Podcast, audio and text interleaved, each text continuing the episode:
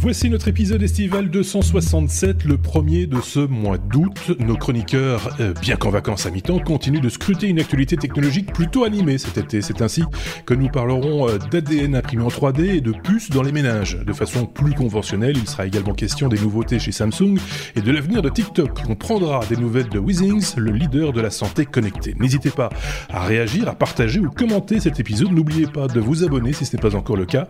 Bonne écoute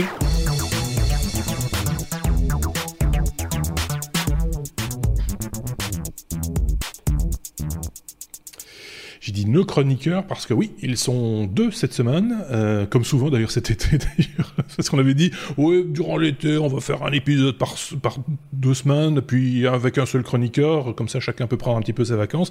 Bah, finalement ils sont ils sont quand même deux. Regardez, d'un côté nous avons euh, Aurélien, de l'autre côté Sébastien, euh, tous deux évidemment en vacances, hein, clairement.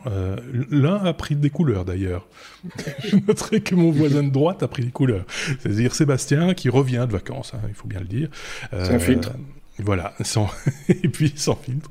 Et puis euh, Aurélien va prendre une petite semaine euh, la semaine prochaine comme ça, vous savez tout sur euh, l'organisation de, de nos chroniqueurs, ce qu'ils font durant leur mois d'août. un petit bonjour, un petit coucou à ceux qui nous ont laissé des commentaires ces deux dernières semaines Sébastien Boireau, Nicolas Saint-Lay, Ingris Boy, Gumdrop 4017, Laurent Lahulotte, Raphaël Vinet, Sony et Renaud Android qui vient juste de laisser un commentaire sur notre blog simplement pour nous dire qu'il était impatient d'avoir l'épisode 267. Voilà. c'est aussi ce genre de commentaire-là qu'on apprécie, même si ça n'appelle pas nécessairement une réponse. Euh, quoi qu'il, on va quand même vous produire l'épisode 267 parce que de l'actualité, il y en a eu euh, durant, durant ces deux, semaines. Je ne sais pas si l'un d'entre vous a un truc à rajouter euh, pour sa défense avant de, commencer. Sébastien Non, je recherchais s'il manquait le, s'il y avait un truc spécial sur le 267, mais je ne sais pas. Ah oui, c'est vrai.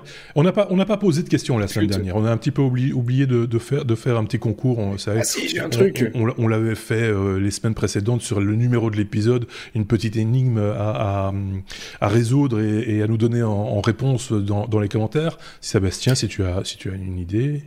Oui, j'en ai une. Alors le, le 267, c'est le code euh, téléphonique d'un pays. tu vois, ça on peut encore faire. Mais de quel pays s'agit-il? Tic tac, euh, tic tac, vous avez trois secondes. Si vous allez sur Google, c'est tricher. Oui, non, non, il faut pas tricher. Et si vous le euh, savez, franchement, vous avez. Un, indice, la couleur de sa zone Vert, orange, rouge À mon avis, c'est rouge. D'accord. 267. Donc, bon, bah, si vous savez de quel pays euh, il, s'agit, bah, laissez-le en commentaire. Et comme le disait Sébastien, évidemment, vous allez faire ça sans aller consulter Wikipédia, Google, etc. Hein, vous allez faire ça de, mémoire hein, ou en investiguant d'une autre manière, en allant dans la rue, par exemple. Appelez un 267. Appelez un numéro. Oui, c'est ça. Comment fait 00 267 1, 2, 3, 4, 5, 6, 7, 8, 9, par exemple. Et peut-être que vous, et vous demandez où vous êtes. peut-être que quelqu'un nous écoute de là-bas. Peut-être. Ah, si, si, si c'est le cas, n'hésitez pas à le faire savoir également. Aurélien avait un truc à rajouter. Et le, montant de la valise aussi. le montant de la valise, pas la Ce que porte le nain. N'importe quoi. Euh... Un vieux souvenir. Euh... Ah, la lettre A. Aurélien, comme euh, ADN. Aurélien, Aurélien j'ai dit, dit Adrien, évidemment. Non, non, non, le A comme Aurélien. Ah, comme Aurélien, d'accord. Je croyais qu'il m'avait vous tromper de prénom. Il fait douter, ce con. Euh, ADN, euh, c'est un script, euh, DNA script, qui imprime de l'ADN. Là, il va falloir quand même expliquer un petit peu comment, comment que ça marche, cette histoire. Oui, j'ai trouvé ça dans, dans, dans, la presse euh, entrepreneuriale cette, euh, cette semaine. Euh, puisque, en fait, alors, ça n'a rien à voir avec l'informatique, mais un peu quand même, vous verrez en, bah, fin, de, en fin de sujet. DNA Script, non, le DNA Script, c'est le nom d'une boîte. D'accord. Donc, euh, DNA Script, c'est une start-up française qui a été créée en 2014 par trois, trois, trois jeunes cofondateurs et qui a déjà levé 35 millions d'euros et qui va en relever 43 millions. Mhm. Euh, pour faire quoi? Pour écrire et imprimer en 3D de, l'ADN euh, aussi facilement qu'on on peut en lire. C'est-à-dire que lorsque vous serez malade ou lorsqu'il y aura une épidémie, une infection, si ça vous rappelle quelque chose, c'est normal. Euh, vous pourrez, euh, on, pourra grâce à cette technologie imprimer de, l'ADN euh, spécialisé pour une infection et même mieux spécialisé pour un patient. C'est-à-dire qu'on on pourra créer des médicaments ou des, ou, des, ou des solutions pour nous guérir qui seront personnalisées en fonction du virus qui nous attaque et de l'infection. Et donc ça, c'est l'application médicale. Et l'autre application, et alors là, c'est là où ça m'a un petit peu plus surpris, euh, c'est qu'en fait, ils veulent stocker des données dans de l'ADN qu'ils impriment en 3D. Et donc, à terme, remplacer toutes les technologies qui permettent de, de, de, de stocker de l'information. Euh, on, on, connaît bien euh, les data centers et autres, dans de l'ADN directement. Donc on n'aura plus un disque dur SSD, mais un disque dur d'ADN. Le petit coup de gueule, c'est que ben, euh, cette grosse levée de fonds qui, qui, va avoir lieu, ben, elle se fait avec des, des fonds euh, américains et que ben, on n'arrive pas à capter nos startups et que ben, les startups françaises partent euh, notamment, enfin c'est le cas pour celle-ci, à San Francisco plutôt que plutôt que, que de rester en France. Donc euh, euh c'est toujours dommage de voir ce genre de, de fuite, surtout s'il y a du business derrière. Donc, Toujours compliqué. Donc, hein, mm.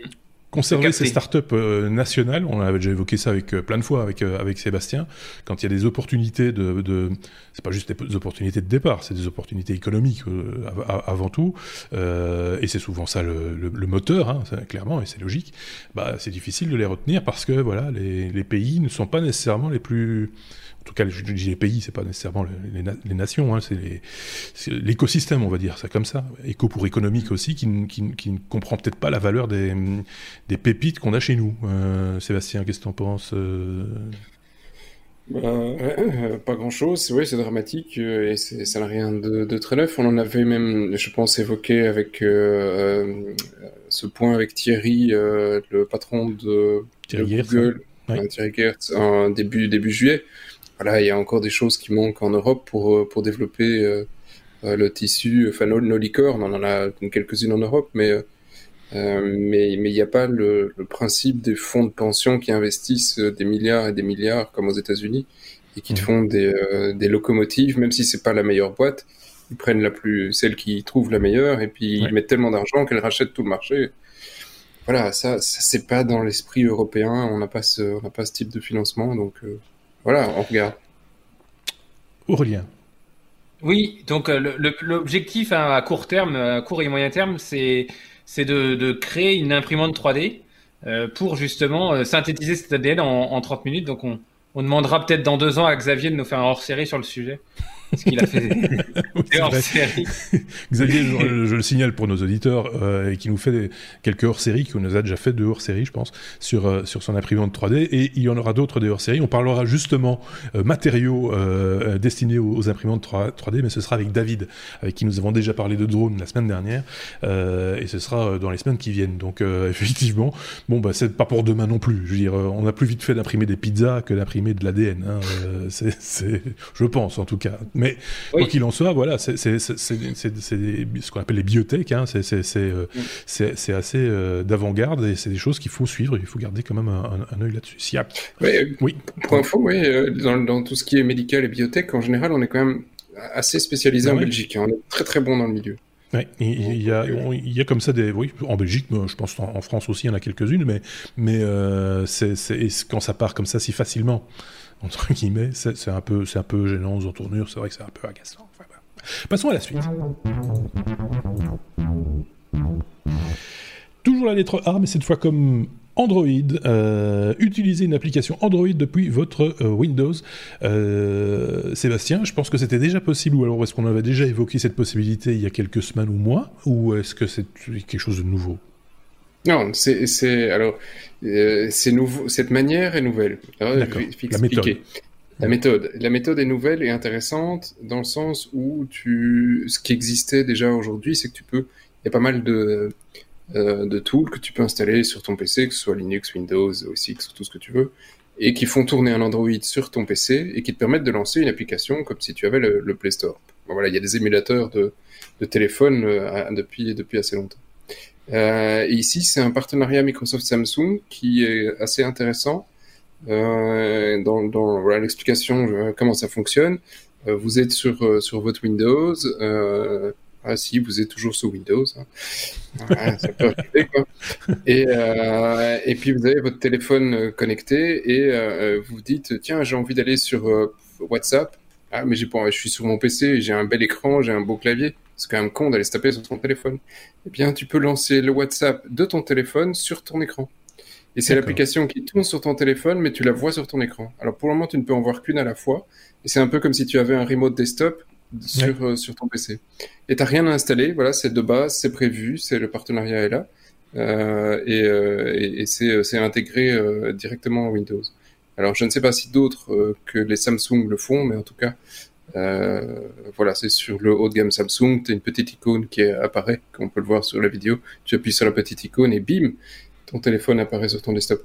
Ouais, fondamentalement, c'est pas mal. Moi, je trouve que c'est assez sympa. Quand tu es au bureau, t'as pas forcément toujours envie d'être sur ton téléphone, sur ton téléphone, alors que tu dois répondre à une notif d'une application que t'as pas sur PC. Ouais. Je trouve assez sympa. Euh, et en fait, ce que tu pilotes quand tu cliques sur une application, sur l'icône d'une application euh, qui s'affiche sur l'écran de ton ordinateur, c'est ton smartphone qui, qui ouvre l'application. Et ce que tu vois sur l'écran de ton ordinateur, c'est en fait une image euh, de ton téléphone. C'est une vidéo générée par l'image du téléphone, quoi. En gros, c'est. C'est ça. C'est comme si tu lançais un TeamViewer ou un, remote desktop sur ton téléphone. C'est un screen mirroring, quoi. C'est ça. C'est voilà, tout simplement. mais c'est malin. Euh, c'est un peu plus qu'un screen mirroring parce que la, façon dont sont affichées les icônes euh, des, applications, on, le voit en tout cas dans l'illustration, n'est pas sous la forme d'un smartphone. C'est l'application que l'on ouvre évidemment à la forme d'un euh, allongé, enfin vertical de, du smartphone. Par contre, le, mur d'icônes entre guillemets est beaucoup plus élargi et, et, on a une vue globale des applications disponibles sur le sur, sur l'appareil. C'est plutôt c'est plutôt malin. Maintenant, il faut voir jusqu'où on va pouvoir utiliser l'application. Euh, est-ce qu'on peut déclencher des vidéos, des choses comme ça euh, Enfin, je ne sais pas. Il y, a des limitations ou pas ou, euh, Alors, a priori, lancer des vidéos, tout, ça devrait fonctionner. Malheureusement, et tu peux même les, avoir dans la barre de tâches comme une vraie application. Mhm. Mais malheureusement, pour le moment, ça a été annoncé que hier ou avant-hier. Hein, c'est réservé aux utilisateurs Microsoft qui sont inscrits au programme Insider. D'accord. Donc euh, voilà, pour avoir tous les trucs en avance euh, Microsoft. Euh, mais ça va arriver incessamment sous peu. Donc ça sert à rien d'aller essayer de chercher sur votre téléphone là aujourd'hui. Ça y est pas. C'est pour euh, les prochaines semaines, les prochains mois. Bon, ça peut, euh, ça peut avoir son utilité, effectivement, quand on est en train de bosser, euh, de pas devoir sortir le téléphone, le laisser poser, surtout s'il est en train de charger, des choses comme ça, tu vois, euh, ça peut, voilà. Ouais, et puis, euh, voilà, c'est plus facile de répondre avec un vrai clavier que même si en plus. le téléphone est facile, un vrai clavier, ça reste un vrai clavier. Ça reste un vrai clavier, on, envoie sans doute des SMS beaucoup plus rapidement, du coup. c'est, voilà. C'est une bonne idée, à tester, évidemment, dès que ce sera disponible, cette fonctionnalité qui ne porte pas de nom. Hein. Enfin, euh, on ne sait pas. Euh, on n'a pas vu de nom particulier. c'est le bidule, on va l'appeler comme ça. Euh, voilà. le, bidule qui va loin. Voilà.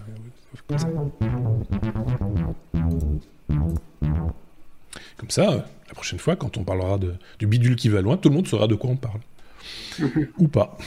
Euh, la lettre C, c'est comme CES. Oui, on a des nouvelles du CES, euh, cette euh, grande messe, on peut le dire, hein, numérique, que numérique, technologique, à Las Vegas annuellement. on sait qu'il y a beaucoup, beaucoup, beaucoup, beaucoup, beaucoup de, rendez-vous technologiques qui bah, ne verront pas le jour ou seront décalés, etc. Qu'en est-il du CES, Aurélien? Oui, on a eu euh, cette semaine donc une, annonce de Gary Shapiro, le patron de l'association du CES, euh, pour donc euh, ben, annoncer que le CES 2021, donc janvier 2021, serait donc de manière complètement digitale. donc en fait, il, y a une vidéo, on vous a mis les sources, hein, qui, présente son annonce et qui montre que oui que donc tout le tout enfin toutes les technologies qui ont été qui sont mises en œuvre au CES doivent servir à ce que on puisse avoir une expérience comme si on y était et comme si on était au premier rang de chaque stand et qu'on puisse euh, avoir. Alors ça, ça je me demande je me suis en lisant la news je me suis dit mais euh, j'espère que les, les, les, exposants du CES euh, étaient enfin, sont déjà au courant depuis longtemps parce que je me doute que ça bah va complètement changer leur façon de communiquer et Et, l'expérience qu'ils vont devoir donner en virtuel va être euh, très, très intéressante, je pense. pour répondre à ta question, a priori, non. Les exposants sont manifestement, en tout cas pas tous au courant, parce que j'en ai touché un mot avec, euh, avec Thierry Weber, qui est notre chroniqueur suisse, vous le suivez de temps en temps chez, les technos ou sur son site, etc. Et vous le savez, il accompagne une délégation suisse depuis quelques années maintenant, chaque année au, au CES, et il l'a appris en même temps que tout le monde en regardant cette, cette, cette vidéo et en lisant le, communiqué dont tu viens de parler, et il a très peur du résultat, euh, de ce que ça va donner, et de ce que ça pourrait éventuellement donner. Donc, euh, euh, c'est voilà, tout le monde est un petit peu dans l'attente, alors que ça s'approche quand même. Hein. on est bientôt au mois de septembre, donc c'est une histoire de ces trois mois, quoi. Hein. donc, voilà, c'est, ça reste un petit peu angoissant, en tout cas pour ceux qui comptent sur ce, ce rendez-vous pour mettre leurs produits en avant, pour faire de la promotion, bah, justement de leur start-up nationale, etc., etc. Euh, bah, c'est un petit peu inquiétant parce que de ça dépend aussi le, marché futur, hein, ce qui va se passer dans, l'année qui suit en termes de, bah, de, développement, de nouveaux produits mis sur le marché euh, euh, et autres. Je ne sais pas si Sébastien avait un truc à rajouter sur ce sujet-là ou pas. Ou... Mais c'est un peu ce qu'on avait, ce qu'on avait lancé au tout début du confinement en se disant certains événements annulés, ils auraient dû le passer en full digital. Ok, il a fallu le temps qu'ils réagissent, on est six mois plus tard. Ça, ça m'étonne pas. Et moi, je, sur le fond, je trouve ça quand même assez, assez bien, parce que de, faire voyager tout le monde dans un endroit de la planète pour présenter des produits, c'est sympa humainement parce que tu les vois, mais en même temps, quelle, euh, quelle énergie, quelle, euh, euh, je veux dire, tu vois que tous ces avions, tout ce matériel, tout ce, enfin, d'un point de vue mm. énergétique et économique, ça, ça coûte.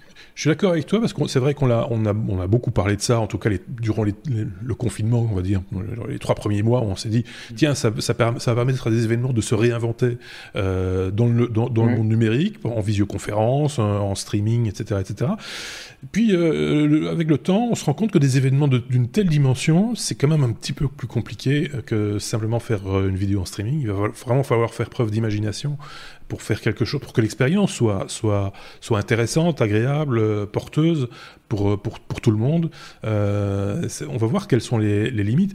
On a vu aussi pas mal d'événements se reporter de mois en mois et, en fin de compte s'annuler, hein, parce qu'à un moment donné, on s'est dit il va y avoir tellement d'événements au mois de septembre et au mois d'octobre qu'on ne va plus savoir euh, où aller.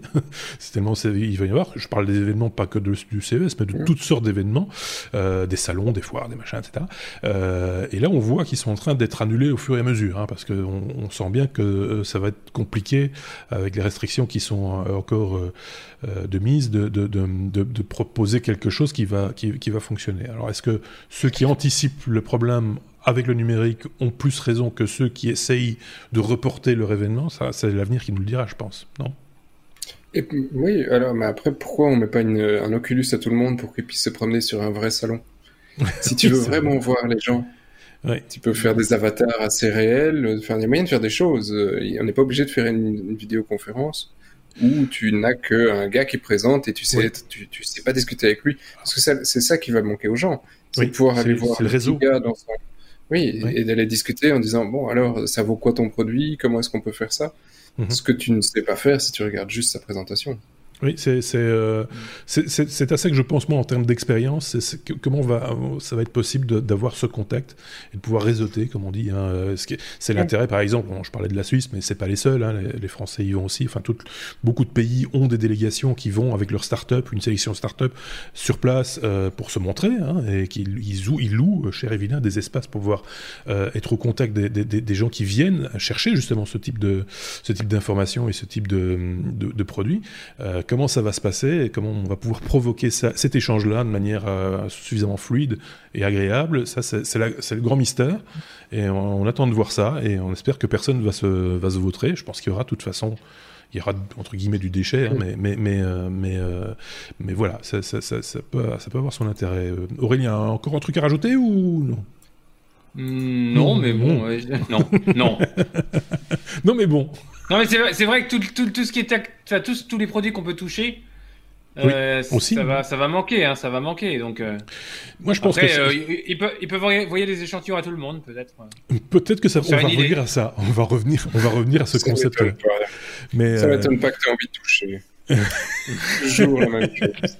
Mais ceci étant dit, c'est vrai qu'on va revenir peut-être à des choses de taille plus, plus, plus concentrée de faire des choses plus, plus, plus, non mais d'avoir des, des rendez-vous régionaux on va dire euh, avec des, des plus petits comités d'une centaine de 200 personnes maximum euh, voilà avec des, des, ambassadeurs des marques qui viennent présenter les, les, les, contenus ou je sais pas tu vois des, choses comme ça ça, c'est ça, c'est parce que tu vois une marque grand public. Mais ce qui est intéressant euh, dans un truc comme le CES, où euh, bah, personnellement, j'allais souvent au salon Carte à Paris, où mm. tu as tous des, tous des exposants qui viennent du monde entier, c'est de pouvoir aller voir des marques que tu ne connaissais pas, voir des produits et, euh, et, avoir le gars en face de toi. Et finalement, ce qui, le, le, le, point crucial dans ce genre de salon, c'est pas fondamentalement, oui, voir le produit, pouvoir, c'est intéressant, voir les démos, mais en général, quand tu vas voir le stand, tu sais ce que tu veux aller voir, tu, sais presque directement même le produit que tu veux aller voir, parce qu'on te l'a peut-être déjà un peu annoncé avant.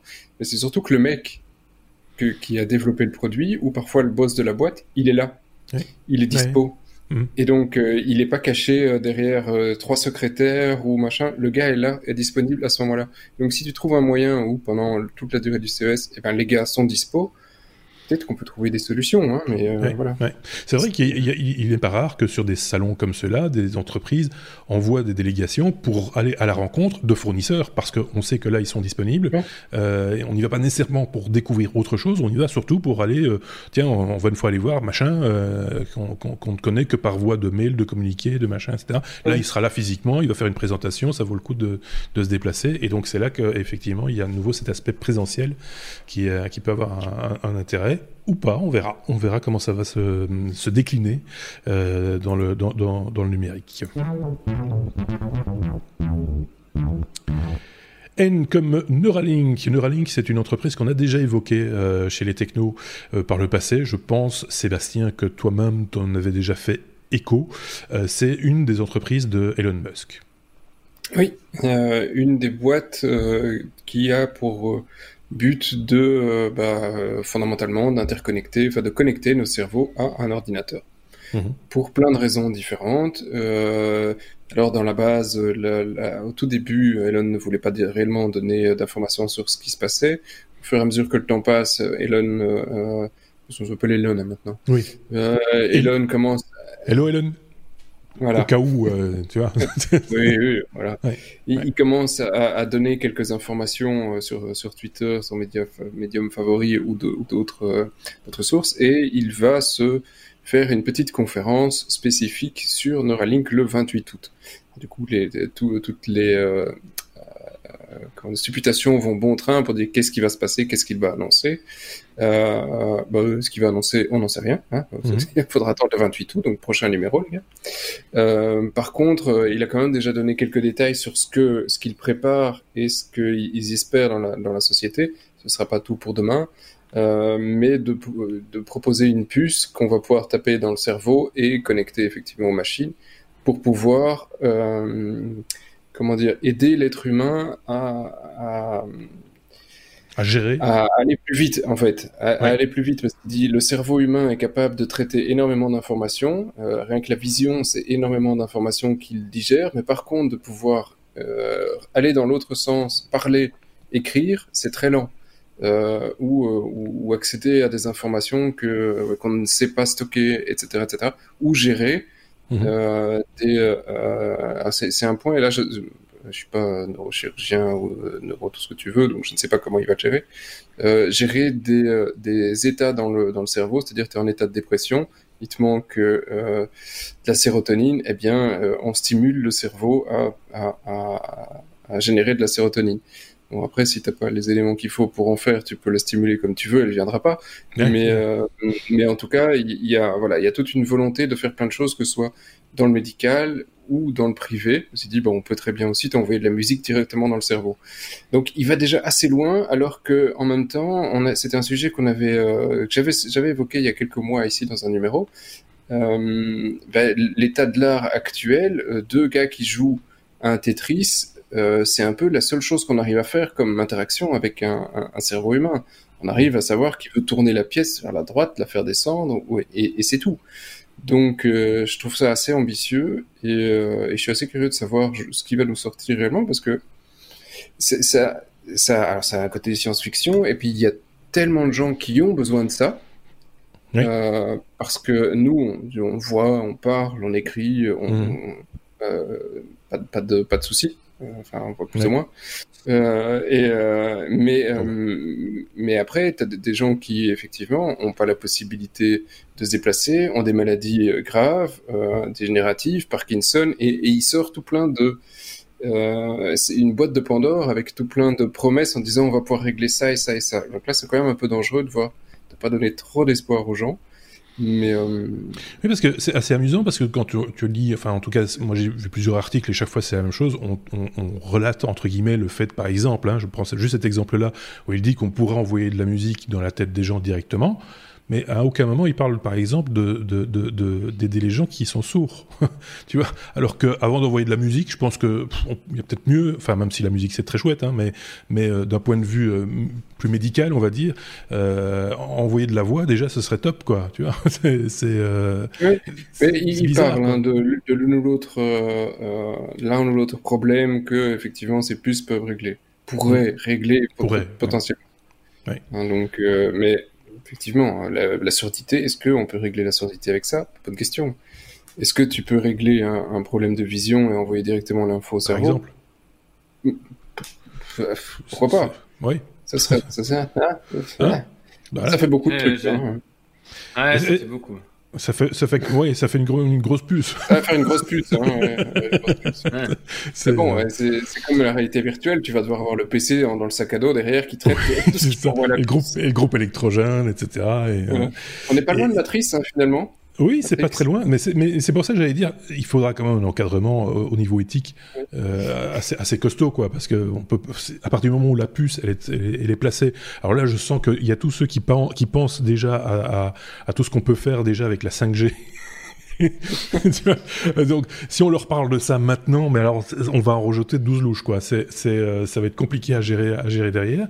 Euh, partons du principe que ça puisse fonctionner, on va dire ça euh, comme ça, il va falloir faire en sorte quand même qu'il y ait des garde-fous et pour pas qu'on en fasse n'importe quoi. c'est ça que je voulais dire. Oui, et alors il y, a quand même un, dernier point qui est drôle, justement dans le type garde-fou, c'est que Elon Musk veut d'une certaine manière, une symbiose avec l'intelligence artificielle. Alors ça, ça, ça, ça, me fait assez sourire parce que en même temps, hein, euh, Elon Musk est un des, des, plus grands détracteurs publics de l'intelligence artificielle. Donc que après ils disent, mais ma petite boîte, elle va vous aider à, à carrément connecter votre cerveau avec de l'intelligence artificielle. Ouais. là je sais pas trop. Hein. Euh, j'ai très confiance en l'intelligence artificielle, mais de là à, à, connecter mon cerveau avec, Peut-être avec, avec sa vision de ce, que, de ce que devrait être l'intelligence artificielle, parce qu'il n'est pas réellement contre l'intelligence artificielle, il est contre ce que disent certaines personnes. Enfin, entre guillemets, voilà, il y a, y a, plusieurs discours euh, différents, il n'y a pas qu'un discours sur l'intelligence artificielle, et c'est clair qu'il il met en garde euh, beaucoup de monde par rapport à une certaine vision de ce que devrait être l'intelligence artificielle. Avec sa vision, peut-être que ça devient tolérable. peut-être. Euh, Aurélien, tu voulais rajouter un truc? Euh, oui, c'est juste quand tu auras plus de cœur dans le sac à dos que dans le corps humain. Ah, oui, ça, c'est euh, bonne réflexion, j'ai envie de dire. Hein. voilà, je vois Sébastien qui réfléchit encore. Il... Et quand t'as plus de batterie, tu vas, tu vas, il y, a plein de trucs, ça va être intéressant. C'est voilà. Bah, les pannes de cœur. Les pannes de cœur. ça va remplacer les pannes de cœur. De, de, vous à moi, si, si euh, grosso modo, le truc est sans risque, personnellement, un petit trou dans la tête, c'est pas non plus ça qui m'arrête. Hein. Ah, tu te laisserais tenter, toi. Ah. Euh. Ah, alors, je me demande, tiens, à ce propos, dans nos, auditeurs, parce qu'il y avait, il y a des groupes de, transhumanistes qui existent dans quelques pays comme ça, où les mecs s'implantent euh, une, une, puce euh, sous, le, sous la peau, ouais. Mmh. pour pouvoir rentrer chez eux, etc. Bon, je trouve que le truc est encore assez fort rudimentaire, parce qu'au final, c'est un simple tac RFID, hein, comme j'en ai tapé un dans mon chien, tu vois. Et bon, le chien ne s'est pas ouvrir la porte pour autant. euh, mais euh, voilà, donc ça c'est un truc. Mais d'une certaine manière, je trouve assez sympathique l'idée d'utiliser la technologie pour améliorer l'être humain, parce que tu peux tu peux rien faire. Ton corps, il est ce qu'il est. Euh, tu sais pas courir plus vite, tu sais pas peux porter des trucs plus lourds. Vas-y, tu peux faire de la muscu, mais tu vas jamais réussir à porter un truc de 500 kilos. enfin, peut-être. Tu, tu, deviens pas, tu deviens pas un surhomme pour autant, c'est ça que tu veux dire. Voilà, tandis que tu peux, si tu peux utiliser la technologie pour pallier des problèmes, enfin des limitations du corps humain, bah moi je trouve ça assez intéressant parce que voilà, après où est la limite? Oui, parce que c'est, tu évoquais cette, euh, cette, cette, image de Matrix. Euh, euh, ça voudrait dire qu'on puisse aussi aller dans les deux sens, c'est-à-dire rentrer dans l'ordinateur, enfin tu vois, le, être dans la machine euh, à, un moment ou un autre. Mm. c'est très bizarre comme euh, réflexion. Enfin, c'est, ça tord un peu l'esprit, quoi. Il faut un peu, il faut, se poser deux secondes déjà et dire qu'est-ce qu'on peut faire avec tout, toute cette technologie une fois qu'on a la puce dans la tête? Regarder du porno? dans, un ascenseur, par exemple. c'est inévitable. C'est la, ah la, première chose à faire. Que, voilà, je pense qu'il y a certains députés français qui sont très d'accord avec toi. Euh, voilà. Oh, c'est petit. Oh, bah, c'est, voilà, c'est une réalité. Ça a été dit euh, au, niveau de la 5G en tout cas. Euh, maintenant, effectivement, quand on voit les levées de boucliers de certains par rapport à justement à la 5G et à ces technologies-là, on peut s'attendre à ce que les réseaux sociaux s'enflamment une nouvelle fois. Euh, là, pour l'instant, pour tout le monde, c'est encore un peu de la science-fiction. C'est pas, voilà, c'est pas vraiment. C'est Elon Musk en plus. Voilà. Donc, euh, attendons encore un petit peu. Hein. on va attendre. On va attendre. Dès que t'es prêt, tu te dis. Et on, on t'envoie. Euh, voilà. Hein. La lettre P comme euh, piratage. Euh, tout le monde s'y est un petit peu, euh, un petit peu mis, j'allais dire, pas vraiment, mais, Garmin, Ledger, voilà, ce sont des sociétés qu'on pensait ne pas avoir de soucis un jour, en tout cas en ce qui concerne Ledger, avec, avec la sécurité, hein, parce que c'est un peu leur, métier à eux. malgré tout, Aurélien, ils y sont passés, quoi. Oui, alors, euh, bah oui, euh, il y a eu deux grosses, deux gros hacks euh, ces dernières semaines. C'est Garmin, donc marque que tout le monde connaît, de sport connecté, de montres, de trackers. Mhm. Et d'un coup d'un seul, plus rien. Hop, rideau sur le site, rideau sur les serveurs, rideau sur les lignes de prod, rideau sur les call centers, enfin tout quoi. Rideau. Donc rideau complet, mais rideau complet. Hein. Alors j'ai entendu un reportage ce matin encore où il disait bah, les gens qui les, les, gens qui sont en train de faire euh, une rando des randonnées à vélo sur plusieurs jours, qui ont tout leur, euh, leur itinéraire de tracé, bah, le matin, ils se lèvent et il n'y a plus rien. Oui, c'est ça. Donc, euh, donc, donc, assez problématique. Et alors, ben, si on gratte un peu, alors il y a, y a, une chape de plomb au-dessus de tout ça, on ne sait pas trop qui a le droit de parler, qui n'a pas le droit de parler. A priori, c'est bien un ransomware, hein, mhm. quelqu'un qui a, qui a crypté les données de tous les serveurs de Garmin contre euh, bah, une rançon. Euh. Mhm.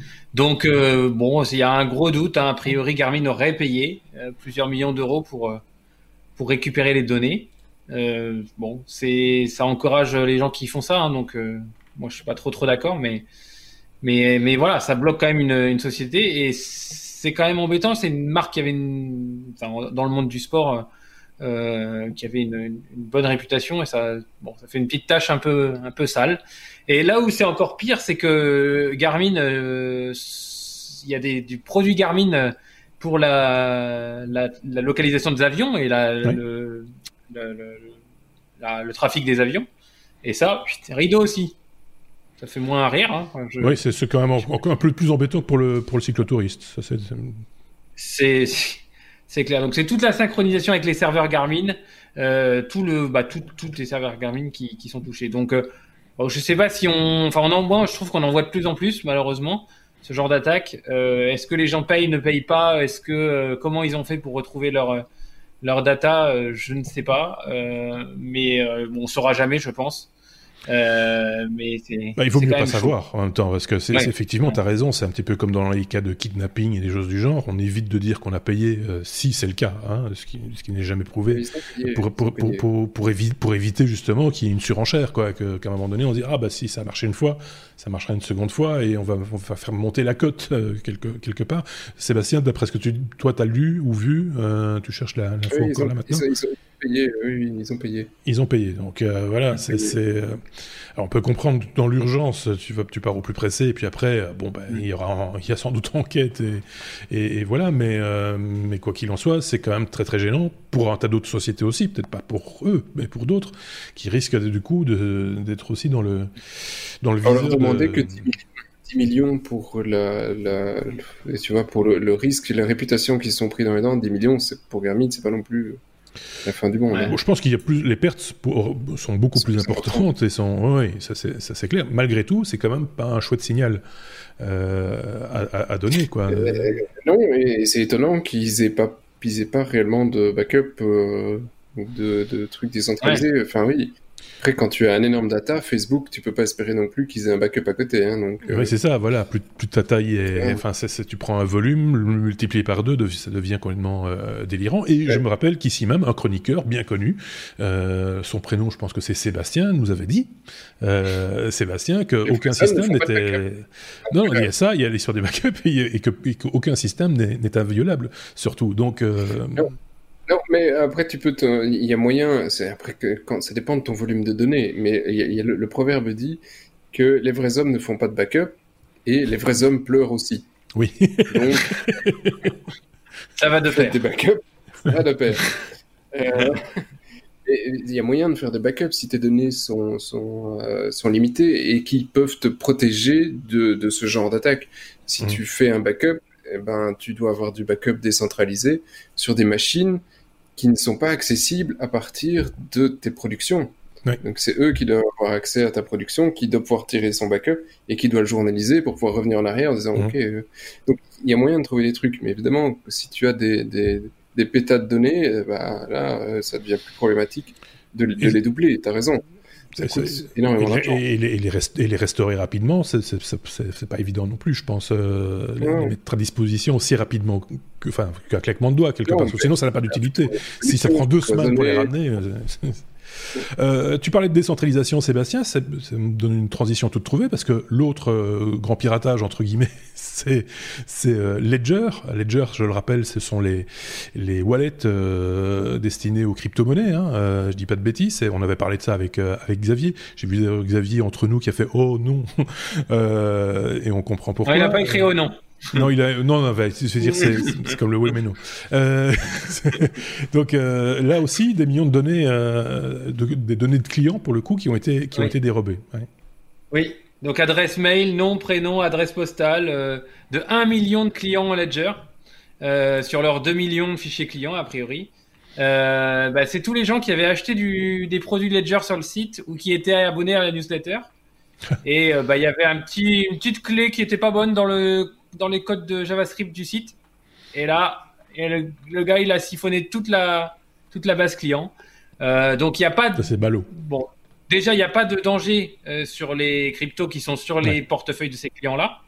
Euh, et si jamais vous recevez un mail de Ledger, vous se faisant passer pour Ledger, vous demandant votre, le, le, la, votre clé à 24 mots, là, oui, donc ça c'est bah, exclu. Surtout, voilà, exclu. C'est surtout les gens ne demanderaient jamais ça. Mais bon, ça, pour une boîte qui fonde sa réputation sur sa sécurité, enfin sur la sécurité de vos crypto-monnaies, pareil. je, je, repense de nouveau à Thierry Weber, notre ami suisse, je le salue au passage, qui un jour dans une chronique avait dit Ledger, Typiquement, ces startups auraient dû être suisses. Je pense qu'ils pensent plus la même chose aujourd'hui.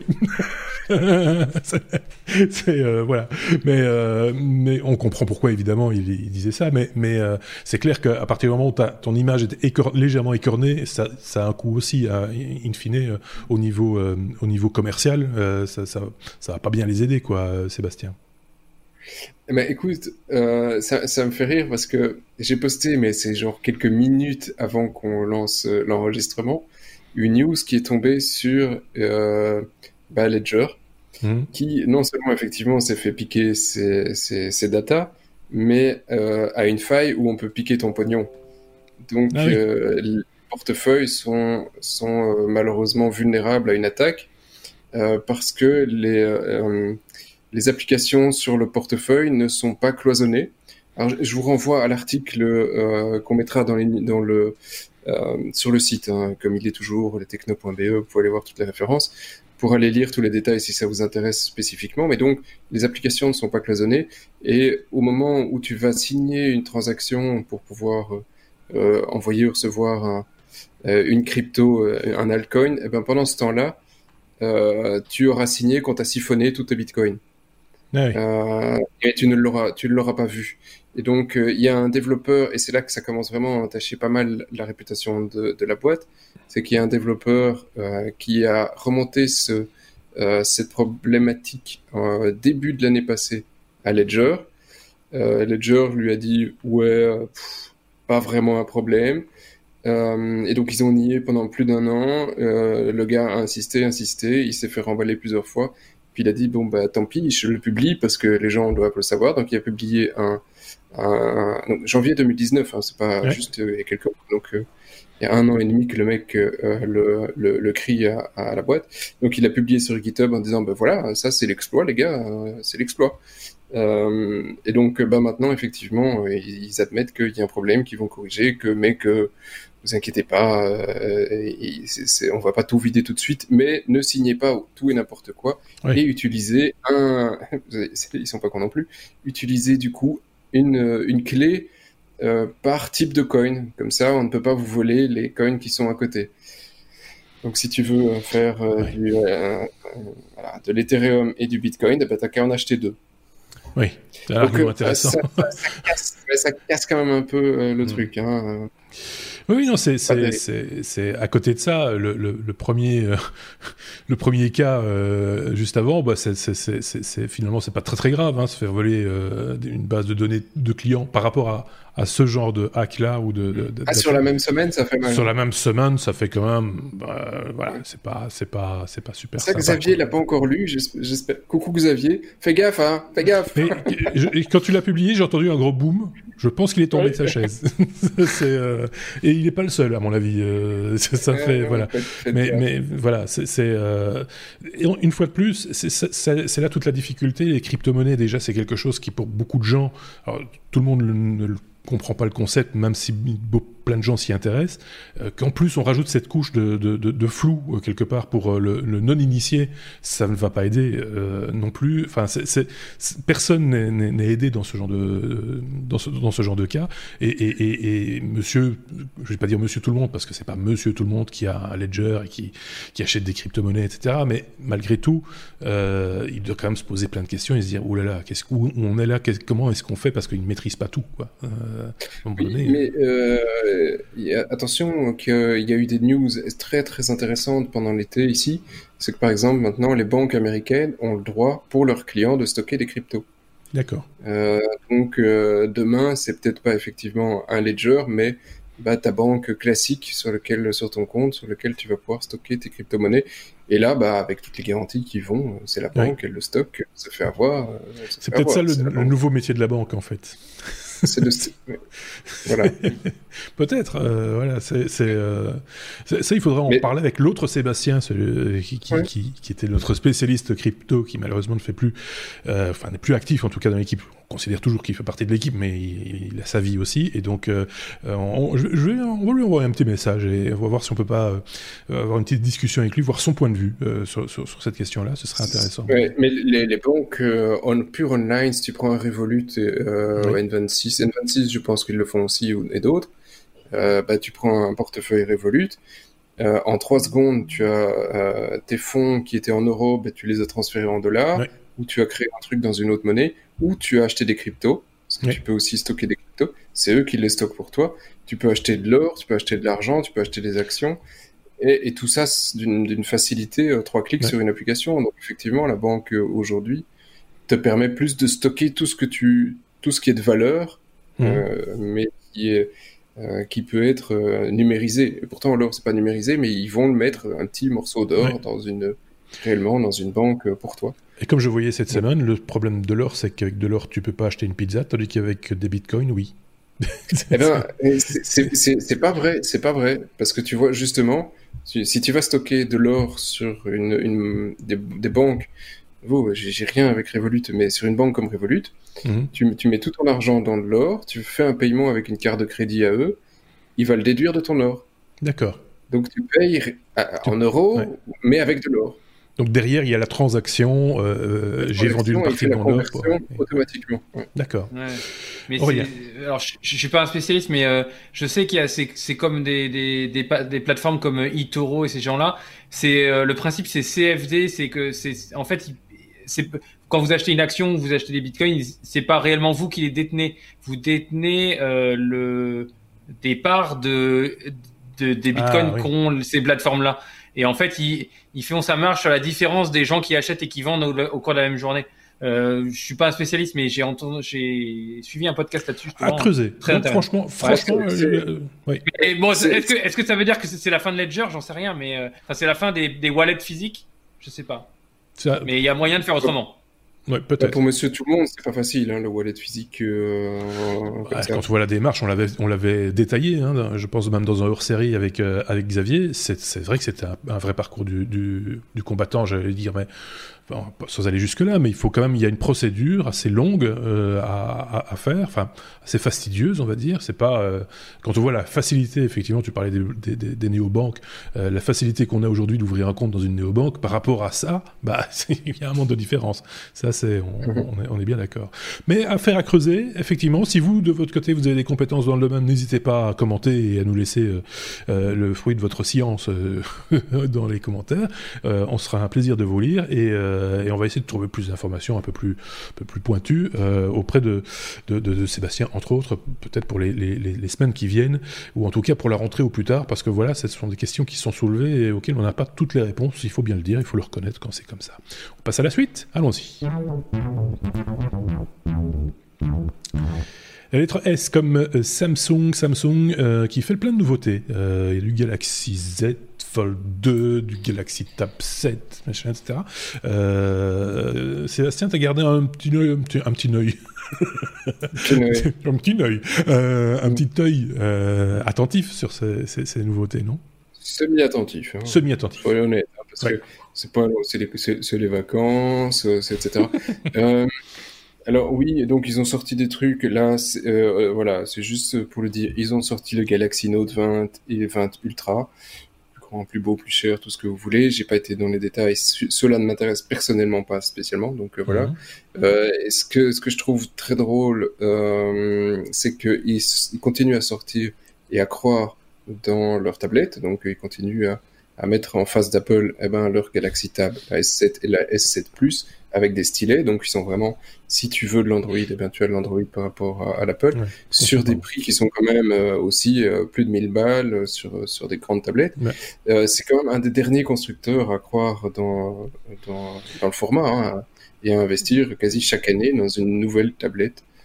C'est difficile, enfin, très honnêtement, je te donne mon opinion, c'est difficilement compréhensible pour moi, très honnêtement, quand on voit la qualité de, de, de, de, l'iPad, euh, il faut le dire, hein, euh, de la gamme iPad, j'irais même jusqu'à dire, euh, la qualité du produit, je dis qualité, c'est les qualités intrinsèques du produit, ce qu'il offre aux, aux, aux, consommateurs que je mets à côté de ça, on va mettre quelque part la, la surface de Microsoft, même si c'est pas une vraie tablette, euh, c'est un format, un form factor entre guillemets portable, facile, machin, tactile euh, sur le côté. À côté de ça, les, les, les Galaxy Tab, mais c'est des cale-portes quoi. Enfin, je veux dire, c'est, euh, je suis méchant, hein, mais, mais, mais, mais à quoi ça sert quoi? Franchement, mais avis personnel, voilà. Je me suis fait plein d'amis. Oui, fait plein d'amis. Bah, ils continuent à investir et en même temps, ils, poussent leur Dex sur les, téléphones et quand tu le fais tourner, Samsung Dex, donc c'est ce qui te permet d'avoir un, desktop euh, sur, euh, en utilisant ton téléphone connecté sur, euh, sur de l'HDMI avec un adaptateur USB-C quelconque. T'es es plus proche d'une expérience pure desktop, donc avec une barre de tâches, un machin, etc. Donc, ma foi, euh, si leurs leur tablettes vont vers ça, bah, tu es proche de ce que fait un Windows, à part que tu es sur de l'Android. Pourquoi pas Mais là, on est toujours sur des interfaces classiques comme tu avais sur les tablettes Android euh, 3 ou 4 euh, d'il y, y, a quelques années. Donc, euh, je suppose qu'ils ont toujours un marché, hein, sinon, ou c'est juste pour la gloire qu'ils le font. Peut-être peut qu'effectivement, tu as des marchés plus localisés, parce qu'il n'y a pas que l'Europe, il y a professionnels. ou professionnels. Tu as raison, c'est possible que, que, que, dans certains secteurs d'activité, ben, on apprécie d'abord d'utiliser de l'Android. Là, c'est l'OS qui est gagnant, hein, quelque part. Bah, c'est la liberté d'accès la liberté d'accès, de développement, de, de, tordre l'OS pour en faire ce qu'on veut, euh, quelque part. Pourquoi pas, peut-être. Mais, mais pour le grand public, euh, enfin voilà, consommateur de. Pour le jeu, ouais, peut-être. Et encore, enfin moi là je suis pas un connaisseur, mais, mais au-delà de ça. Je pense que c'est vraiment du milieu du professionnel. Et d'ailleurs, le prix, c'est du professionnel. Hein. La 7 Plus, c'est 949 euh, euros ou 1149 si tu veux de la 5G. Et si tu montes à 256 gigas, t'es déjà à 1200 euros. Enfin, tu vois, c'est des, c'est, tu vas pas acheter ça pour euh, une tablette chez toi. Ça n'a aucun sens. C'est vraiment un usage, un usage pro. Euh, à, côté, de ça, je reviens sur l'iPad euh, de, l'autre côté, où, tu peux en faire un. cher, hein. C'est pas, on est dans les mêmes, les mêmes tarifs et on a un objet de loisir bien étudié, bien foutu, avec un écosystème qui va bien. Enfin voilà, c'est euh, à un moment donné, il faut, faut s'avouer vaincu peut-être sur certaines, certains marchés. Peut-être qu'effectivement, ce n'est pas le marché du grand public qui vise avec leur, leur tablette chez Samsung. On peut l'entendre. Ouais. Alors, ils n'ont pas sorti que ça, ils ont encore sorti euh, des, des, écouteurs. Voilà, vous pouvez aller voir, ça m'intéresse pas, donc j'ai pas regardé les Galaxy Buds Live. Ils ont, je suis désolé, les écouteurs, ça m'intéresse pas. Euh, une, une, euh, une, nouvelle montre, la, la, Galaxy Watch 3, sur lequel, voilà, ça existe toujours. On fait toujours des montres connectées. Euh, et, euh, et, le retour de cette année, la grande tendance pour la rentrée, c'est la bague rotative qui revient. Donc euh, voilà, euh, ah, on est dans la grande évolution, hein, on s'accroche quoi. Et, euh, et le Galaxy Z Fold 2, donc le truc pliable qui coûtait un avion de chasse, Ça toujours un avion de chasse. les prix ne sont pas encore communiqués, ce sera pour septembre. Euh, donc pour le moment, on a juste les infos sur le truc, et bah c'est toujours un truc pliant. Ils ont revu la charnière, ils ont vu les écrans, ils ont vu, etc. Ah, fondamentalement, ils ont mis un peu dans la charnière. oui, fondamentalement, j'ai pas, j'ai, pas vu, ou alors je l'ai raté, un truc qui, euh, qui, qui, dit vraiment, ok, c'est une énorme révolution, non, c'est une évolution du précédent, euh, qui corrige les, les, les, premières erreurs. Euh, bon voilà, par contre, peut-être que toi oui, mais moi j'ai vu personne utiliser ce téléphone, j'ai vu personne en, en eu. Non. Euh, euh, vu le prix, euh, voilà. Et, et, par, et, par, ailleurs, je, de nouveau, je vais me faire passer pour le méchant de la bande, mais, mais je ne comprends toujours pas l'intérêt de mettre de la mécanique là où il n'y en avait pas. C'est-à-dire qu'on était très content d'avoir des smartphones où, pour le coup, on n'avait plus de charnière, tu vois, à la Motorola ou, ou, ou d'antenne à extraire ou des machins comme ça. On était très content de ça, et tout d'un coup, on se dit, bah tiens, on va rajouter une charnière, tiens. Rajoutons un truc un peu. Je suis pas d'accord avec toi, par contre. Bah, moi, moi je, suis d'accord, je vais te dire que je suis d'accord avec toi. d'accord avec toi-même pas de valeur. Je suis très d'accord avec moi-même. Mais, mais, mais, voilà, moi je trouve que ça n'apporte rien. Euh, euh, ah. enfin, voilà. Mais vous personnel, bah, une fois de plus. Ça dépend comment tu consommes ton téléphone, tu vois, comment tu l'utilises. Si c'est euh, si c'est pour téléphoner, les applications, etc. Quand tu commences à regarder de la vidéo ou que t'es deux ou machin, bah, si tu peux avoir un écran plus grand, euh, tu le déplies et tu peux avoir des usages qui sont plus importants que sur le petit écran, même s'il est déjà grand. Évidemment, mais c'est un autre usage à ce moment-là. C'est convivial. Oui. Parce que j'ai souri euh, intérieurement quand tu dis si, si, tu es deux, oui, tu le, tu, le déchires, tu donnes la moitié à, l'autre personne. Non, chacun de euh, son côté, tu regardes, tu vois. Si tu le tiens. Enfin, oui, enfin, je, je, je, je, suis je suis pas trop d'accord. Mais voilà, c'est ça. Est-ce que le, le, le, le jeu euh, en vaut la chandelle ou la chandelle Je sais plus comment l'expression exacte.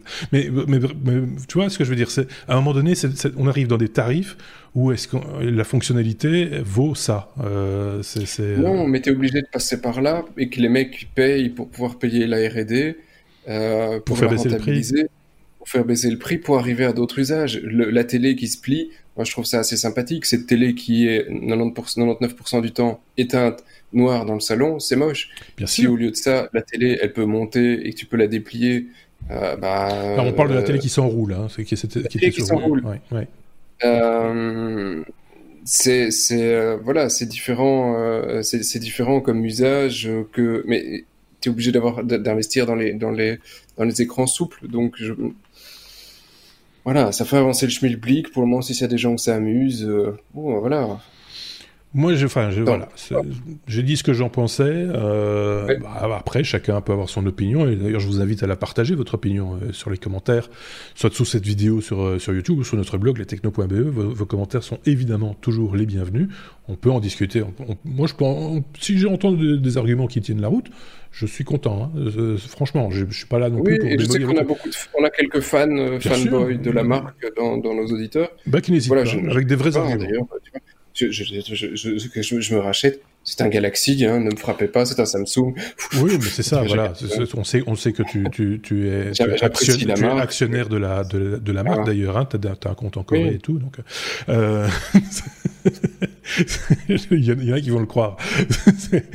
euh, Est-ce qu'on a parlé du Galaxy Note 20 on a, on a bah parlé, bah oui, je l'ai dit, mais oui, oui, ça en a parlé. Ils l'ont lancé, le Note 20 et le Note 20 Ultra. D'accord. Euh, je suis désolé, ce, chapitre-là, je l'ai skippé, ça me... Ouais, bah, de nouveau, c'est la raison, entre guillemets, euh, je fais une petite parenthèse, mais c'est la raison pour laquelle, déjà, ça fait longtemps qu'on chez les technos, on ne suit plus les keynote Apple euh, qui traitent d'iPhone de, euh, ou même d'iPad, hein, soyons, soyons, honnêtes. pourquoi? Bah Parce qu'il y a souvent rien à en dire, c'est des évolutions, c'est rarement des révolutions, et euh, même si pour, dans certains domaines on peut comprendre que des, chaînes YouTube ou des podcasteurs euh, se focalisent peut-être par exemple sur l'aspect euh, photographique, le nombre d'objectifs, etc., etc., du smartphone, on peut comprendre qu'ils s'y intéressent de plus près parce que c'est leur core business, entre guillemets. Nous, on traite de l'actualité de manière assez générale, euh, même si elle est technologique, ça reste très, très large. Et euh, donc, nous, on n'a pas grand-chose à rajouter à ce qui a été déjà dit par d'autres sur des points... Euh, il y a plein de trucs à trouver sur la toile là-dessus. le, point amusant, comme tu le disais au tout début du podcast, quand même là-dessus, c'est que on est au mois d'août, on est le, le 5 août, 6 août en fait même, et, et, euh, et, une, une, une c'est marqué quelque part. Hein. C'est marqué là. C'est marqué. Ah, c'est écrit tout petit. C'est marqué là. Avec le contraste. voilà. c'est ça. Et, euh, et, une grande marque euh, fait des conférences pour annoncer des produits majeurs. C'est des produits majeurs quand même pour, pour la marque. Euh, donc cette année vraiment c'est une, c'est une année très étrange et, euh, et effectivement, euh, c'est la raison aussi pour laquelle on a pris la décision de faire au moins un épisode toutes les deux semaines pour traiter de l'actualité parce que d'habitude, depuis 6 euh, ans, 7 ans maintenant, on proposait un épisode intermédiaire, rappelle-toi, premier, premier jeudi d'août ou dernier jeudi de, de, juillet pour traiter de l'actualité du mois de juillet et on avait même des fois du mal à remplir l'épisode. tellement il y avait peu d'annonces. Euh, ici, euh, je pense qu'on aurait pu faire un épisode chaque semaine, euh, mais on n'avait pas les forces vives nécessairement disponibles pour pouvoir le, le, réaliser, parce que chacun a aussi le droit à ses vacances et à se reposer. donc voilà, c'était un choix qu'on a fait, mais c on t'y attendait pas vraiment à ce point-là. Pas à ce point-là. Et, voilà, pas à ce point-là. Et, donc euh, voilà, c'est très particulier. Et c'est pas que dans le domaine technologique, j'ai l'impression, quand on regarde un petit peu l'actualité de manière générale, euh, dans d'autres domaines économiques euh, ou autres, il y a des, des, entreprises, tout le monde travaille, les entreprises communiquent sur leur, leur, leur contenu, comme si pendant les trois mois entre mars, mars, avril, mai et même un peu juin, tout le monde s'était un peu bâillonné et que du coup il fallait un peu rattraper le temps perdu. bon ben voilà, c'est comme ça. Qu'est-ce que vous voulez Du coup, est-ce que c'est la tendance pour les prochaines années ou est-ce que c'est un cas unique? Est-ce que, est-ce que ça va être redondant? Enfin, pas le corona, hein, on va essayer d'éviter. je, voyais déjà, je déjà Aurélien se dire Oh non hein. Mais euh, non, est-ce que, est-ce, que cette, ce, rythme-là ne va pas devenir euh, quelque part un classique euh, quelque part? Mm-hmm. On pourrait se poser la, la, question, il faudra voir les retombées aussi pour les marques sur ce qu'elle communique, euh, etc. Bon, on, passe on peut passer à la suite Vous allez rigoler, vous allez voir. Non, c'est pas une erreur. C'est S comme Samsung encore, parce que Sébastien, ou S comme Sébastien d'ailleurs, hein. euh, parce que Sébastien veut encore parler de Samsung. Euh, trois ans de mise à jour sur ses téléphones, euh, c'est ce qu'il promet en tout cas. Ouais, c'est cool. Et donc ils reviennent en arrière jusqu'au Galaxy S10. Euh, parce que bon voilà, c'est rare en général qu'ils reviennent sur plein de vieux téléphones, mais donc ils, ils annoncent qu'à partir de maintenant, tous les téléphones, ils vont euh, ils vont le supporter pendant trois ans pour les mises à jour, contre deux auparavant, donc on a gagné un an, c'est cool. Euh, et, euh, et, donc euh, voilà, le, le S10 devrait avoir euh, droit à Android 11 et 12, ce qui est cool. Mhm. C'est sympa, comme ça on utilise nos téléphones un petit peu plus longtemps.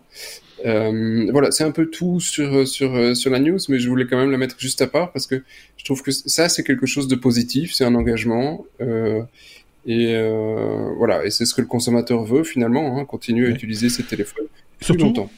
Plus longtemps et en ayant, enfin en tout cas, même si c'est pas nécessairement, ouais, si c'est pas nécessairement plus longtemps, c'est en tout cas avoir quelque chose de clair.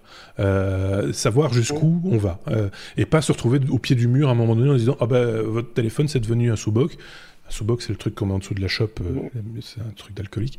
Euh, c'est parce que voilà, on a décidé ce matin que euh, la nouvelle version, bah, elle tournerait pas sur votre votre appareil.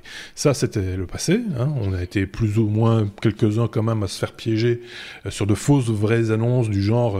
je me rappelle de, des heures de gloire d'HTC où ils te promettaient que leur appareil fonctionnerait au moins jusqu'à la version 6 ou 7 d'Android à l'époque, hein, et qu'en bout de course, tu te rendais compte que tu allais rester avec ton Android 5 jusqu'à la fin de, la batterie de la machine. Quoi. Euh, donc on est proche du mensonge euh, quelque part. Là, on a un contrat. Euh, comme, comme d'ailleurs Apple le fait aussi quand ils te disent voilà notre nouvel OS il va tourner jusqu'à à, tel appareil le 5SE ou que sais-je voilà Là, c'est clair. C'est, on, sait, on, peut râler, hein. On peut dire, oh, mais moi j'aurais bien voulu, parce qu'évidemment, celui qui a pareil juste un petit peu avant, euh, tu vois, celui qui était ici à 3 ans et un mois, il râle, évidemment. C'est, logique. Pourquoi pas lui hein? Ils ont fait jusqu'à 3 ans, ils peuvent faire jusqu'à 3 ans et un mois. Mais non. Mais euh, après, l'Android n'est pas perdu. Après, il y a des gens qui font des ROM à côté. Mais au moins, le constructeur assure 3 ans. 3 ans, si t'as pas laissé tomber ton téléphone en 3 ans, c'est pas mal. Oui, c'est ça. Ben, maintenant, il y a des gens qui sont très précautionneux, qui gardent leurs appareils très longtemps. Euh, voilà, c'est vrai aussi. Quoi. Le, pire, dans l'histoire, c'est que ceux qui sont très précautionneux et qui gardent leur appareil très longtemps ne, sont, sont, ceux qui, évidemment, on les comprend, par contre, ne comprennent pas, eux, pourquoi, à un moment donné, leur appareil est obsolète. Parce que pour eux, il fonctionne très bien, tu vois. C'est euh, ça aussi la difficulté de communiquer. Mais ça, c'est un vieux débat, on va pas le, on va pas le refaire ici. De toute façon, on n'a pas le temps. T'as vu l'heure? T'as vu Est-ce que vous avez vu l'heure?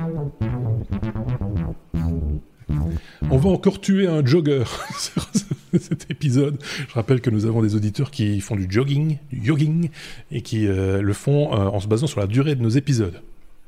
Autant vous dire que. On en a perdu beaucoup. Bah, on en a perdu, mais il y en a qui sont très en forme aussi. Euh, voilà. Mais qui, ont, mais qui, ont, perdu la voix, bah, parce qu'on les entend plus. Bizarre. Euh, on est à la lettre S oui, S comme souris, euh, avec une mauvaise nouvelle. C'est le, co-inventeur de, la souris qui est décédé. Alors, euh, on parle pas ici de Mickey et de Walt Disney. On parle vraiment de la souris du, de, ce machin-là, quoi, de, ce truc. Donc, machin informatique, le mulot, quoi. Voilà. Euh, Aurélien. Le mulot de Chirac. Ouais. Oui, oui, bah, donc le 26 juillet à 91 ans, l'un des deux co-inventeurs en fait de la souris au sens où on la connaît, donc euh, dispositif euh, pour pointer un point particulier de votre écran. Mhm. William English, de son nom, est décédé. Donc, euh, bah, il a créé ça avec un, un compère Douglas Englebert en 68. il a fait cette démonstration, donc bah, vous regarderez dans les sources. Hein, il y a une petite vidéo bon, des années 68. Hein, ça, voilà, c'est une vidéo des années 68. Euh, où, euh, avec deux avec deux molettes, une verticale et une horizontale, ils arrivent à faire bouger un point et puis à interagir sur un écran. Euh, et donc cette euh, cette euh, cette vidéo a été euh, surnommée la mother of all demos, donc la la, mère de toutes les démos. Voilà, la mère de toutes les démos, puisque bah, cette, cette invention a été reprise en fait après par Xerox, euh, la marque qu'on connaît. Et puis euh, un certain Steve Jobs est venu euh, lorsqu'il réfléchissait à ses Mac, à ses premiers Mac en 79 avec une équipe d'ingénieurs voir ce que faisait Xerox et puis elle a, a été séduit par le concept et l'a repris. Et puis franchement, bah, je, je pense qu'on est quand même une grande grande majorité à, à, utiliser encore la souris de nos jours. Même s'il y a d'autres systèmes, hein, le, fameux trackball. Moi, je connais des, des, ingénieurs qui adorent le trackball. Vous leur mettez une oh. souris, ils savent pas. L'histoire que tu nous, de la souris que tu nous racontes, c'est l'histoire simplifiée parce qu'elle est un peu plus compliquée, mm. un peu plus complexe que ça. Il y a d'autres intervenants aussi dans, dans la boucle. On l'avait d'ailleurs un peu évoqué avec euh, avec Thierry euh, quand on avait parlé de Logitech. Euh, on avait fait un truc suisse. Un, truc suisse, voilà, forcément. Et donc on a un peu parlé de ça parce qu'il y a un peu de Suisse aussi dans la, dans, la souris originelle. ah ouais, la souris, le fromage. Et, sans doute. les trous dans le gruyère, tout ça. Ouais. Il, est, euh, trop long cet épisode. Il est trop long. C'est trop chaud surtout. Et donc voilà. Enfin bref, il y a plein de choses à en dire. C'est vrai que ça mériterait un jour qu'on fasse un épisode un peu plus fouillé ou un hors-série un peu mm. plus fouillé sur la souris parce qu'il y a plein de choses à en, dire effectivement. L'idée de la retourner, d'en faire un trackball par exemple, c'est intéressant aussi. Euh, et c'est vrai que dans les, on, on, on voit encore utiliser. Alors le grand public l'utilise de moins en moins le trackball, mais moi je sais que dans les milieux où on n'a pas beaucoup d'espace pour travailler, avoir un trackball c'est bien pratique, euh, par exemple. Mais bon, voilà, c'est pour la petite histoire. Alors j'ai un son qui. Le café, le café passe. Oui, c'est le café, c'est le café qui passe, effectivement. C'est une technologie récente, une fois de plus. On peut passer à la suite. Oui. Euh, des trucs comme ça. Tu comme TikTok. Euh, qui veut de TikTok aux, États-Unis? Alors ça, c'est toute une histoire. C'est même passé aux informations euh, grand public, j'ai envie de dire aussi, parce que TikTok, c'est aussi très grand public. Hein. même si c'est très jeune, mais c'est très grand public. qui peut résumer? Bah, Sébastien, tiens, tu vas, tu vas nous résumer l'histoire. J'ai un petit bout. Je suis sûr qu'Aurélien aussi sa pierre à l'édifice. Donc, bah, en gros, tout est parti de Trump, hein, encore une fois. Euh, cette fois-ci, il y a, je pense c'est une grosse semaine, hein, qui a dit, grosso modo, eh bien, il faut bannir TikTok des États-Unis. Euh, ça a été fait dans d'autres pays, hein, Inde, Pakistan, euh, c'est pas, c'est pas le, le, premier à le faire, et il se réfugie derrière l'argument que euh, c'est une application qui est dans une société chinoise, et donc le gouvernement chinois peut aller éventuellement euh, regarder vos données ce qui euh, voilà le, le, CEO TikTok qui, euh, qui a sa boîte aux États-Unis hein, c'est euh, euh, et donc dit oui effectivement il faut de la transparence. Et comme une société avec une maison mère chinoise il nous faut encore plus de transparence que tous les autres. Donc je trouve que leur discours était assez assez positif calme ouvert bien plus que ce qu'on a vu de d'autres CEO de boîte américaine. Aucune, hein, euh, moi j'étais assez étonné parce qu'il n'y avait aucune hystérie dans, le, dans les propos du CEO de, TikTok. Mais vraiment, enfin, je, je, le dis, euh, voilà. le mec était vraiment, c'était clair, net, bien précis, c'était propre. Euh, et je trouve qu'il s'est très bien exprimé. Hein. Euh, Mark Zuckerberg a fait plein de déclarations qui étaient bien moins, oui. bien moins bonnes pour voilà, des boîtes américaines. Et donc finalement, bah, euh, ça, ça, devient un bras de fer politique euh, sur. Euh, je veux dire, je trouvais ça hallucinant, ce que je disais à campagne par les vacances. Le, le, président américain, quand même, qui s'exprime sur une, une, une, une, application de réseaux sociaux, hein, tu vois. Donc, ah, c'est jusqu'où on descend et, et, ça devient un enjeu national et international à tel point que bah, donc ça devient une guerre entre pays pour avoir les données de TikTok sur leur territoire. Et, euh, c'est Microsoft qui, euh, qui, qui, frappe euh, à la porte en disant si vous voulez, nous, on a plein d'argent en caisse, on rachète TikTok, mais juste pour quelques pays, pour stocker les données chez nous. et eux gardent la marque, continuent à exploiter le truc, mais nous, on rachète cette partie-là. Alors après ces discussions entre Trump et Microsoft, c'est, enfin, on, est dans une partie euh, de, de, euh, de, politique assez hallucinante qui se fait à livre ouvert. Hein, tout le monde est au courant de tout. Mhm. Euh, enfin, quasi. Et, et donc, Trump dit, bah oui, mais c'est une bonne application. C'est hallucinant. Il faut tout racheter. Il faut pas laisser un morceau aux Chinois. Il faut que ce soit un truc américain. Et là, tu dis, mais enfin, dans quel monde on vit? Pour, Pourquoi les Américains et, doivent avoir TikTok? Euh, et pourquoi nous, en tant qu'Européens, on doit avoir plus confiance à donner nos données aux États-Unis plutôt qu'aux Chinois? Euh, On avait un accord euh, de, avec les États-Unis autour du GDPR en disant oui, ok, il y a un Privacy Shield. Donc, ce qui se passe là-bas, on considère que les États-Unis, si on transfère nos données aux États-Unis, ils vont quand même les traiter correctement. L'Europe a fait voler ça en éclats ici fin juillet. Mhm. donc on est aussi dans une guerre de, de, de data entre l'Europe et les États-Unis. Nous, on se tait. Tu vois, nous, globalement, t'as personne qui va dire a frappé à la porte euh, de la Commission européenne en disant bah, nous on a plein d'argent, on va aussi racheter TikTok. tu vois, c'est pas le cas déjà. Hein, non. Je sais pas quel industriel en Europe euh, euh, pourrait le faire. Et, et donc on, revient. Il y a quelques documentaires. C'était sur une, boîte française. Je reviens pas sur le nom comme ça, mais où il y a une, une, guerre commerciale aujourd'hui entre l'Europe et les États-Unis. Les États-Unis utilisent toute une série de, de, de de lois euh, américaines pour pouvoir faire un peu de coercion sur certaines entreprises. Et ils ont racheté les entreprises françaises euh, assez, euh, d'une manière assez violente. Et, et c'est pas, c'est pas les seuls, les seuls pays auxquels ils attaquent mmh. aujourd'hui. Donc, technologiquement, ils essayent d'avoir une, une hégémonie mondiale là-dessus. Moi, je suis assez partagé. Donc, je, je, je suis européen, je suis pro-démocrate, je suis tout ce que tu veux, mais je suis assez partagé sur la manière dont Aujourd'hui, on dépend technologiquement, que ce soit de la gauche ou de la droite, mmh. euh, géographiquement, euh, politiquement. Euh, et, on est au milieu, et, voilà quoi. Et on regarde passer les Scud. Enfin, Scud. Oui. Ah, nous, on continue à regarder les qui, qui dansent sur TikTok, mais après que, que les données partent sur une fibre d'un côté ou de l'autre aussi, bon, on part quand même ailleurs. Hein. bon, ben, c'est alors, sans jugement de valeur par rapport au contenu de TikTok, etc. Enfin, ça, ça il y aurait un autre, mais c'est un tout autre débat. Ça n'a strictement rien à voir. Euh, il semblerait aussi que Trump soit un, petit peu embêté par TikTok et par le, public de TikTok qui, me semble-t-il, aux États-Unis, lui avait fait un sale coup. Est-ce vrai, est-ce faux? Je, n'en sais rien, mais si c'est vrai, c'est quand même très fort. C'est que c'était l'histoire de son, de son, de sa présentation, enfin, son, oui. euh, de, comment ça s'appelle encore, euh, sa, ah bah, conférence. Euh, oui, euh, j'ai oublié le nom, mais bref. Euh, pour les présidentielles, donc c'est rallye. Voilà, c'est ça, où il attendait beaucoup de monde. C'est gratuit, hein, il n'y a pas de droit d'entrée, donc ils attendaient beaucoup de monde, mais il fallait s'inscrire à l'avance. Et donc, ils avaient lancé une, une, action sur TikTok où, tout le monde devait s'inscrire avec la ferme intention de ne pas y aller.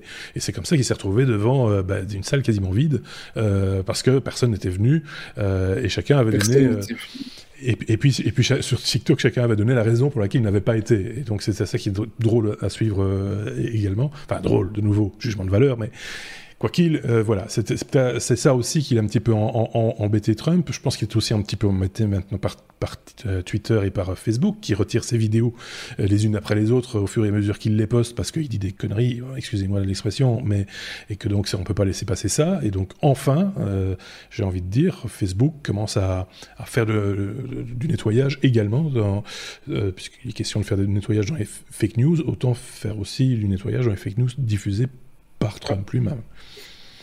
Tant, qu'on est dans les réseaux sociaux, les GAFA et compagnie, il y a eu euh, une, euh, la semaine passée, je pense que c'était la semaine passée, euh, une, audition de la plupart des GAFA par les sénateurs américains pour, bah, voilà, pour avoir une discussion sur le fait que bah, ces boîtes ont beaucoup de pouvoir, mhm. un monopole, et que c'est peut-être pas non plus génialissime. Euh, et là, c'est quand même assez, assez sidérant, c'est quand tu vas voir ce sénateur qui va interviewer, enfin interroger. Bon, déjà, c'est chacun a parlé cinq minutes, pas plus, hein, donc euh, ça ne méritait pas plus que cinq minutes. Et, euh, et puis tu as le sénateur qui va poser une question à Mark Zuckerberg pour lui demander pourquoi ils ont filtré euh, des informations de la part de Trump. Ce à quoi Mark ne peut répondre qu'autre chose en disant bah c'est pas nous, c'était sur Twitter. Donc euh... oui. ça vole pas super haut, donc ça, ça non, Et, en, même temps, ça, montre, ça a démontré aussi le, le, le, vide abyssal qu'il y a entre certains sénateurs et le monde numérique, hein, parce qu'il y avait, oui, ces gens ne savent même pas à qui ils parlaient, quoi. Euh, pour certains d'entre eux, en tout cas. C'est la fracture est, oui, elle est complète et c'est très inquiétant en même temps, parce que du coup, comment veux-tu juger de euh, apparemment, ils étaient partis avec une idée toute faite qui, aussi, qui était de dire il va falloir à un moment donné euh, scinder ces, ces, ces, ces, sociétés qui sont trop grandes. Mais bon, ça, on verra le résultat euh, plus tard peut-être, ce sera sous une autre législature, éventuellement, mais ça, ça reste une affaire à suivre. tu as, quand même une boîte qui ouvertement a répondu, hein, je ne la nommerai pas, mais ça commence par un G et se termine par un E, que bah, c'est pas une bonne idée parce que il, ça, donne un pouvoir à l'économie américaine qui est supérieur par rapport à toutes les autres économies. Oui, c'est c'est justement ça la problématique. c'est bien la problématique. Oui, c'est ça. C'est voilà. Donc, euh, on vous renvoie évidemment euh, à différents liens qu'on a mis dans l'article ici, qui concerne l'épisode 267. Pour le reste, il, faudra, va falloir faire un petit peu de recherches par vous-même sur Google pour avoir plus euh, d'informations, des compléments d'informations par rapport à tout ce dont on a euh, parlé ici, euh, là maintenant, parce que c'est vrai qu'on a un petit peu, on a un petit peu sorti du cadre. voilà, petite digression, mais c'est comme ça, c'est l'été, il fait chaud et, et ça fait longtemps qu'on s'était pas parlé.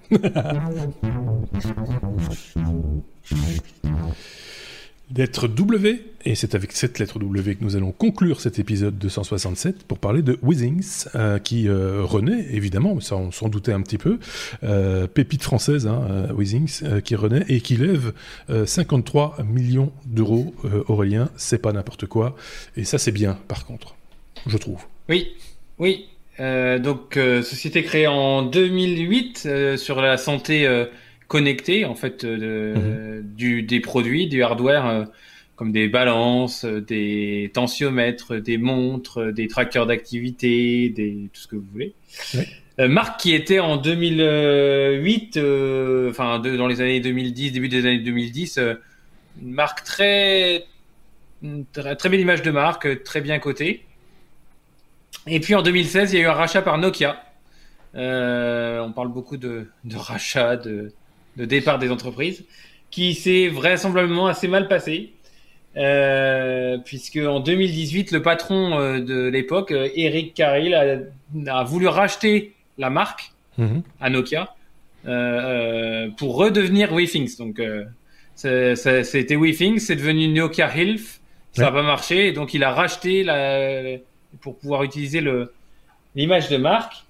Et donc là, ils refont un, une grosse levée de fonds, un, gros tour de table pour euh, reconsolider la marque et la tourner euh, plus BNB, B2B, euh, pardon.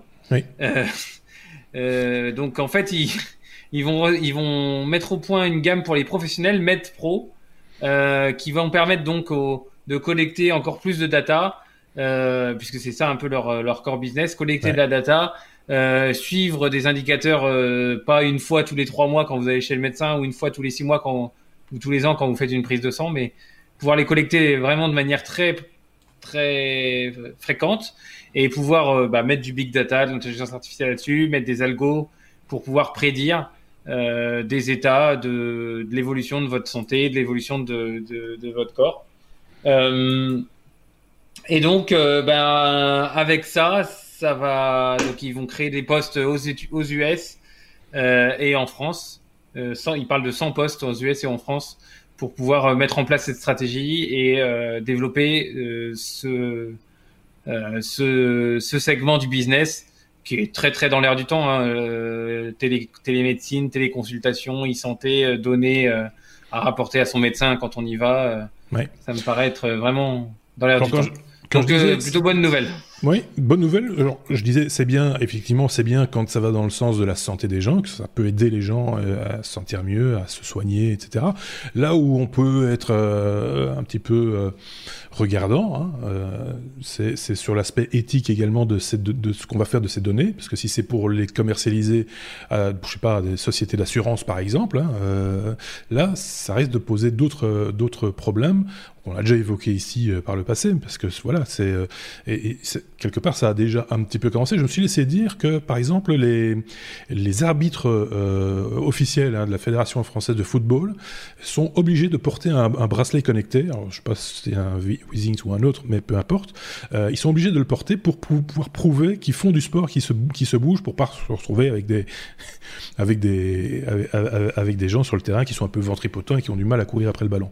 Donc, euh, mais voilà, ce sont quelque part c'est une forme de dérive que l'on peut craindre avec ce type d'objet euh, d'objet connecté qui si proche de, de quelque chose d'intime qui est notre santé euh, finalement. Hein. C'est ça, ça, aussi qu'il faut être un peu un peu regardant de ce côté-là. Je sais pas ce que tu en penses Sébastien, mais c'est euh, alors si ça sert effectivement pour soigner les gens, moi je suis je suis 100% pour. Mais oui, mais c'est pas le c'est pas réellement le secteur de de, de la marque. Hein. T'as vu, moi je vais pas la prononcer,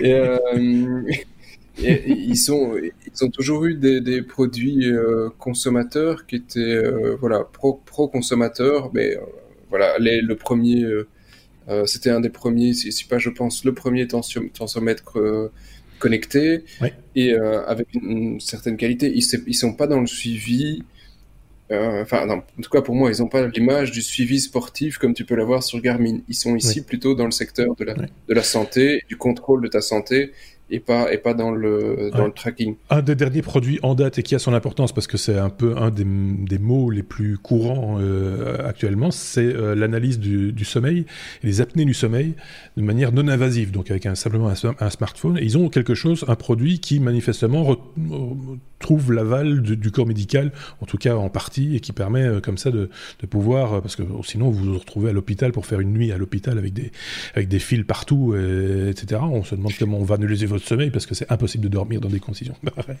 Donc si on doit le faire à, domicile, c'est pas plus mal, quoi. C'est, pour, l'avoir fait, hein, c'est en Belgique, il y a d'autres solutions qu'effectivement, oui, il y en a d'autres. À l'hôpital avec euh, des trucs.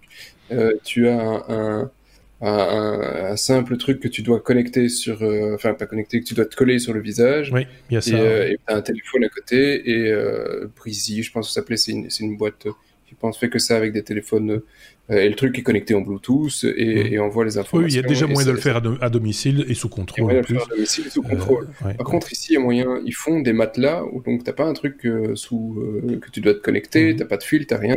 C'est un petit matelas qui est en dessous de ton, de ton matelas et, qui permet effectivement d'aller contrôler. Tout, ça pour dire qu'il y a un, vrai marché, il y a un vrai marché sur l'objet connecté lié à la santé, clairement ce que je disais, c'était simplement qu'il faut faire un peu attention à, ce qu'on fait avec ces données et pour pourquoi on les collecte et, dans quel but.